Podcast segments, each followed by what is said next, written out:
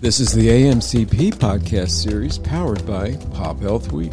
Welcome, everyone. I'm Gregg Masters, Managing Director of Health Innovation Media, the producer co host of the show. Joining me in the virtual studio is my partner, colleague, and co host, Fred Goldstein, President of Accountable Health, LLC. On today's show, our guests are Patrick Gleason, PharmD, Assistant Vice President for Health Outcomes, and Nick Friedlander, PharmD, Clinical Programs Pharmacist, also in the Health Outcomes Division.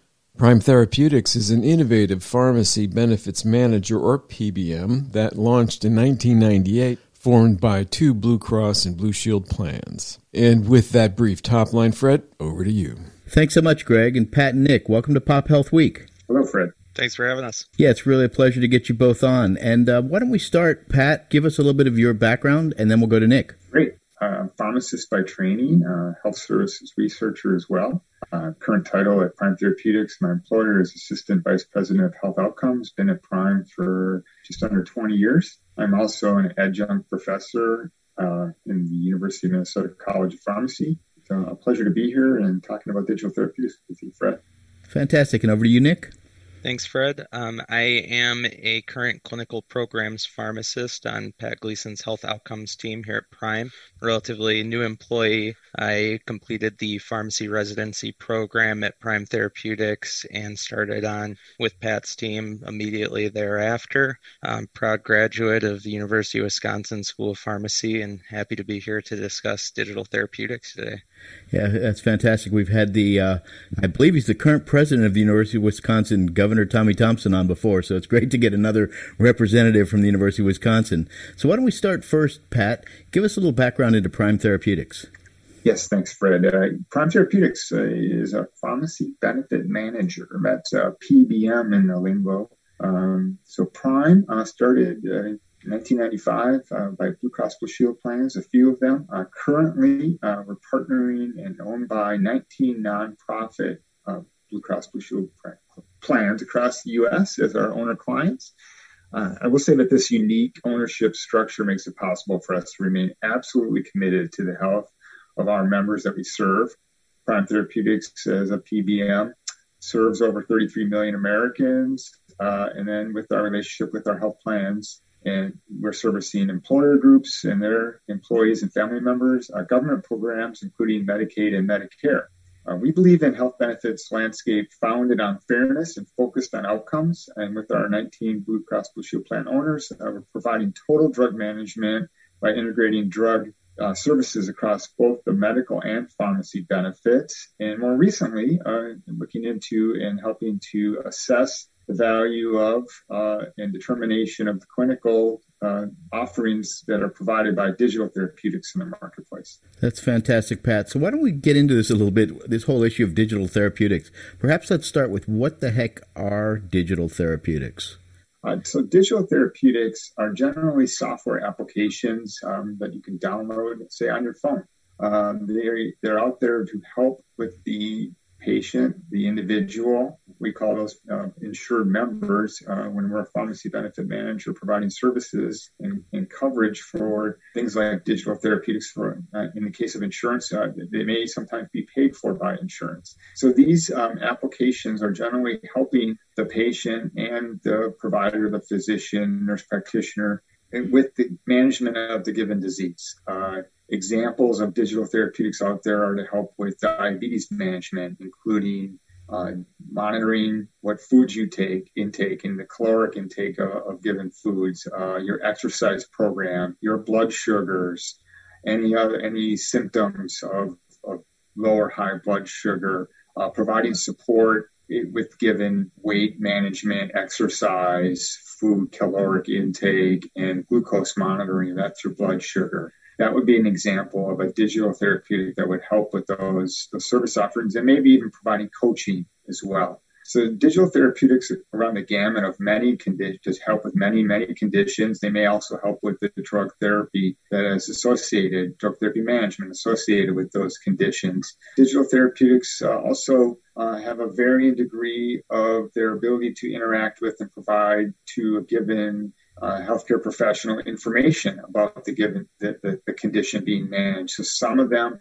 are really for the, the individual patient only. Uh, others are connected to the provider, and ultimately, can information can flow into the electronic health record or electronic medical record that is being maintained by your your physician and provider. So there's a there are many there are literally thousands of digital therapeutics. I will say that there are very few though, only six that are FDA approved as prescription digital therapeutics, meaning that they are intended to be written for as a prescription from the prescriber, the provider, healthcare professional that has prescriptive authority uh, to be given to the patient to then be submitted for insurance coverage and, and then that given um, coverage paid for by your insurer provides access to open up that digital therapeutic application. And so there is a difference uh, between that prescription digital therapeutic and other digital therapeutics in the market that we may want to explore. I'll toss it over to Nick for further. I'm sure I missed some things here. Nick, do you have further thoughts? Yeah, Pat, that was excellent, really robust background on digital therapeutics as a whole. I guess what I would add here is that there is a very important distinction between kind of digital health products and digital therapeutics specifically, because digital health products really run the gambit anything from wearables like uh, Fitbits or Apple Watches uh, to telehealth applications and medication adherence applications. Digital therapeutics really more specifically are intended to have a direct impact on clinical outcomes that can be measured. And this is kind of the idea behind needing research and trials to support the value of these products and why some of them can be approved. It's because they have a demonstrable effect on uh, clinical outcomes. And that's something that i think insurers are interested in seeing. And um, something that sets apart some of these FDA reviewed products uh, necessarily make specific health claims. So I would just add that really there are tens of thousands of digital health products, and then within that, there are thousands of digital therapeutics, and then a much smaller subsection that have kind of evidence to support them and have undergone FDA review. Yeah, I think it's a really good point that you, that you brought that out because we've talked about it before on the show, Gregg and I and others. This whole issue, everybody out there has got an app. They're all building these apps, but but as you point out, very few of them have data to back up what they do or claim to do, and even fewer have enough of the data to, I guess, meet that FDA approval. And so those are areas that you, as a PBM, are beginning to say maybe we should begin to integrate some of these into our therapeutic uh, offerings for patients within our drug plans? Yeah, I respond positively to a yes to that, Fred.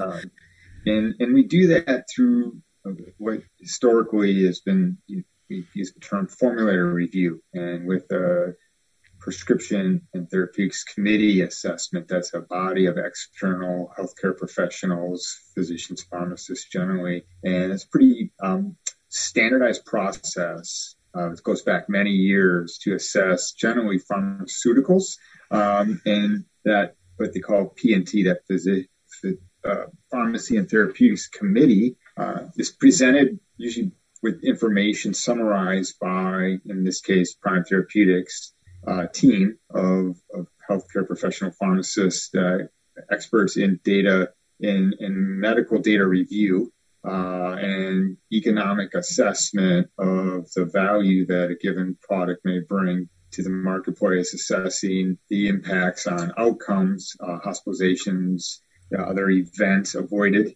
uh, hopefully by that given product, uh, as well as assessment of safety, and then the uniqueness in the delivery uh, convenience factor that a given product or pharmaceutical may have. So in those three areas, the P&T is presented with information and then makes and provides guidance as to whether or not the insurer should cover uh, that product and pay for it uh, through the insurance.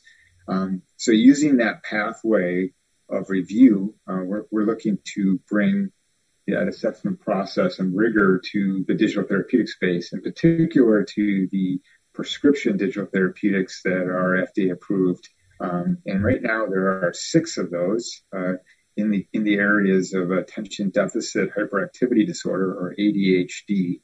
Uh, there's one. It's it's actually a game um, to help manage ADHD. It's like a, a, a, handheld video game. Irritable bowel disease. So that's uh, really um, painful and upset stomach, and it's just chronic and, and ongoing. Um, so irritable bowel syndrome, insomnia, chronic insomnia, or you know, sleep, difficult sleeping.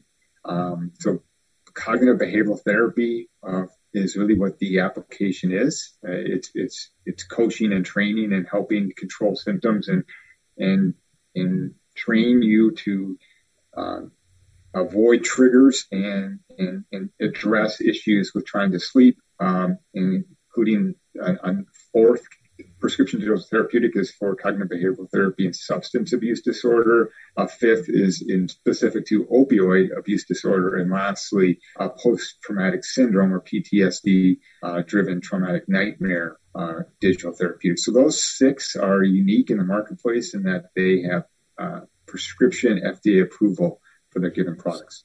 So before we get into the products you're using, um, can you talk about? I'm thinking about having sat on a P&T committee, going through that process for a pharmaceutical.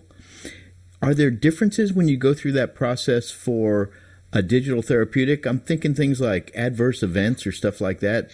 Are they similar, the same, or do you look at it slightly differently?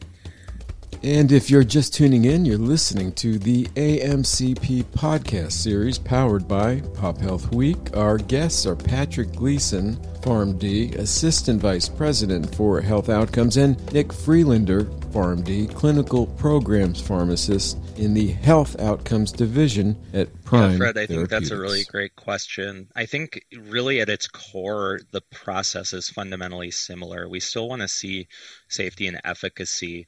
Admittedly, with something like a digital therapeutic, the risk for adverse effects that are serious is obviously much lower than with a drug.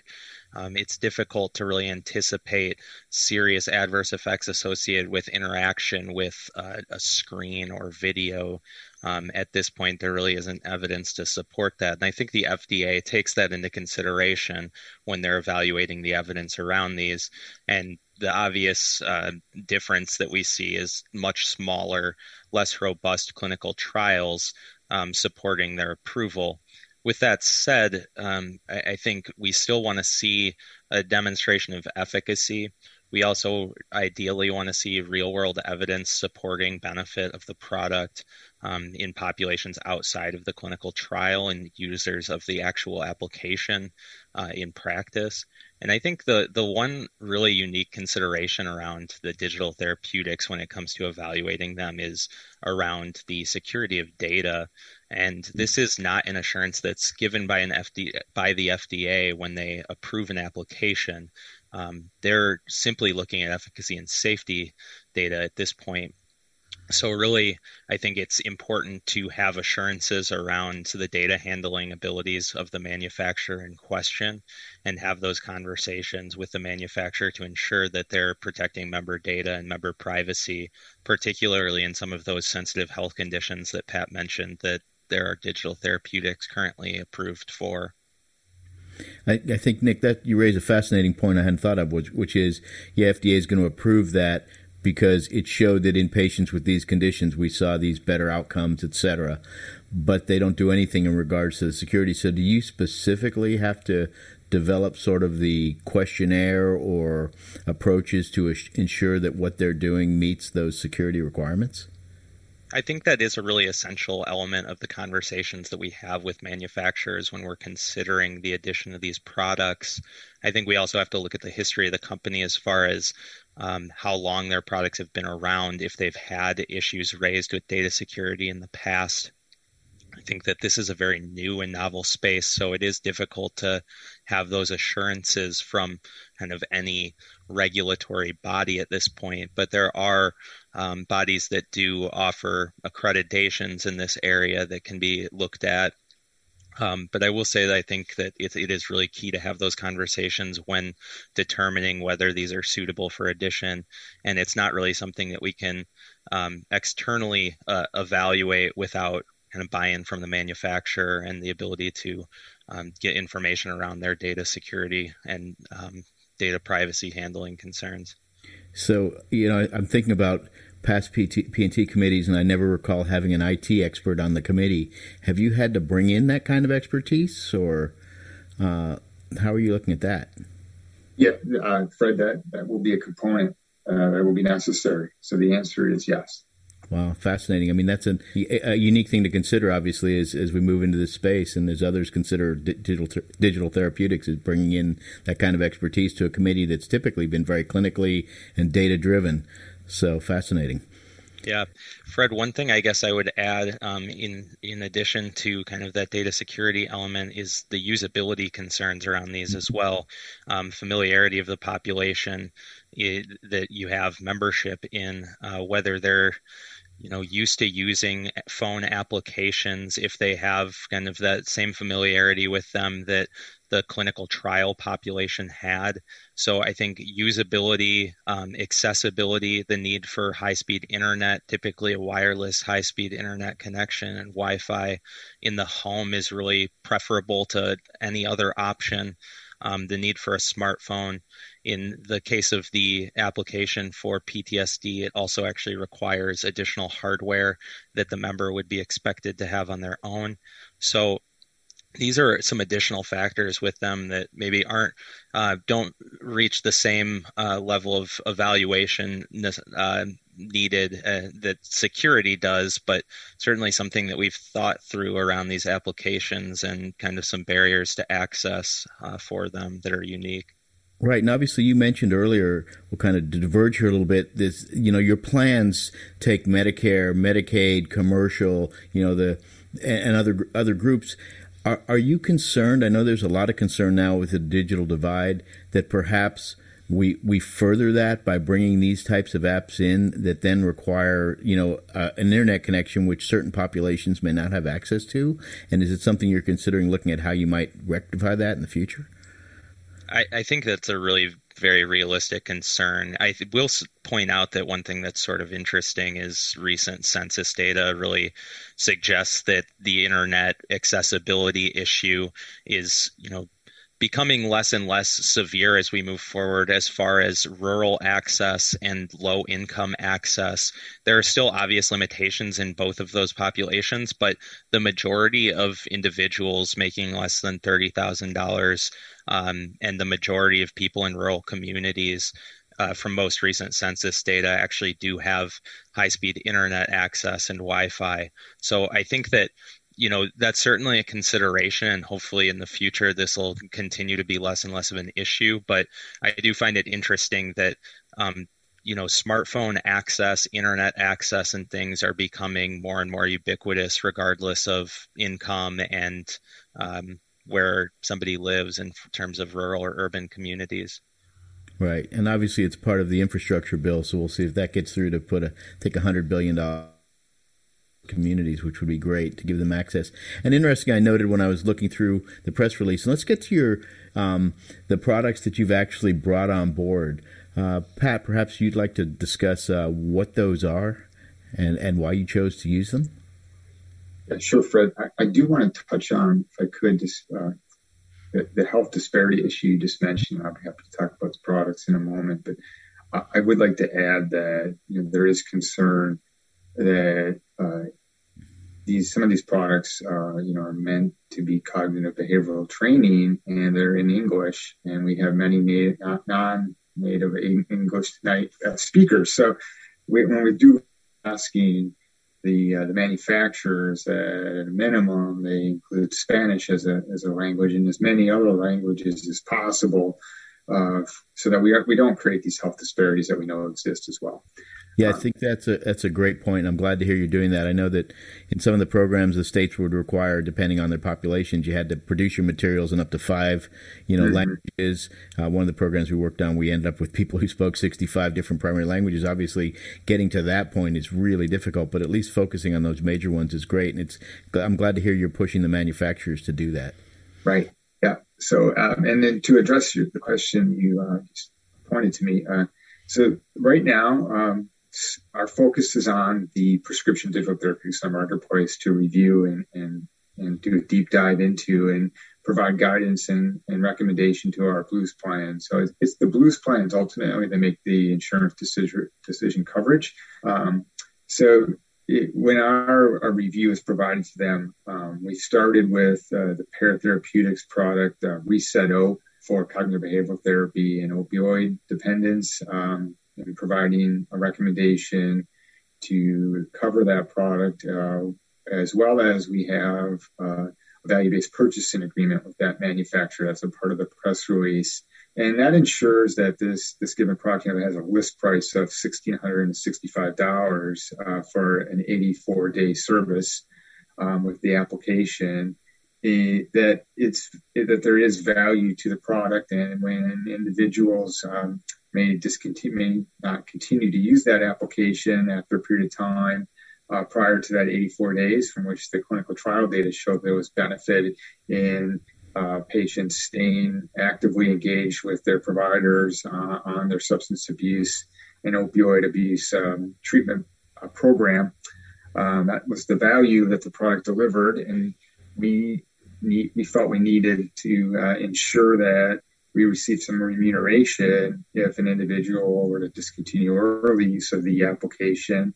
We also have contracted terms around uh, that there is a total cost of care reduction, that there's an event avoidance, uh, that the uh, provider is actually the, the prescriber and the, the, the caregiver here in terms of the healthcare professional is is accessing that data too. Because what is unique about these prescription digital therapeutics is that there is a communication of the the patient's activities and use of the application to the to the healthcare professional.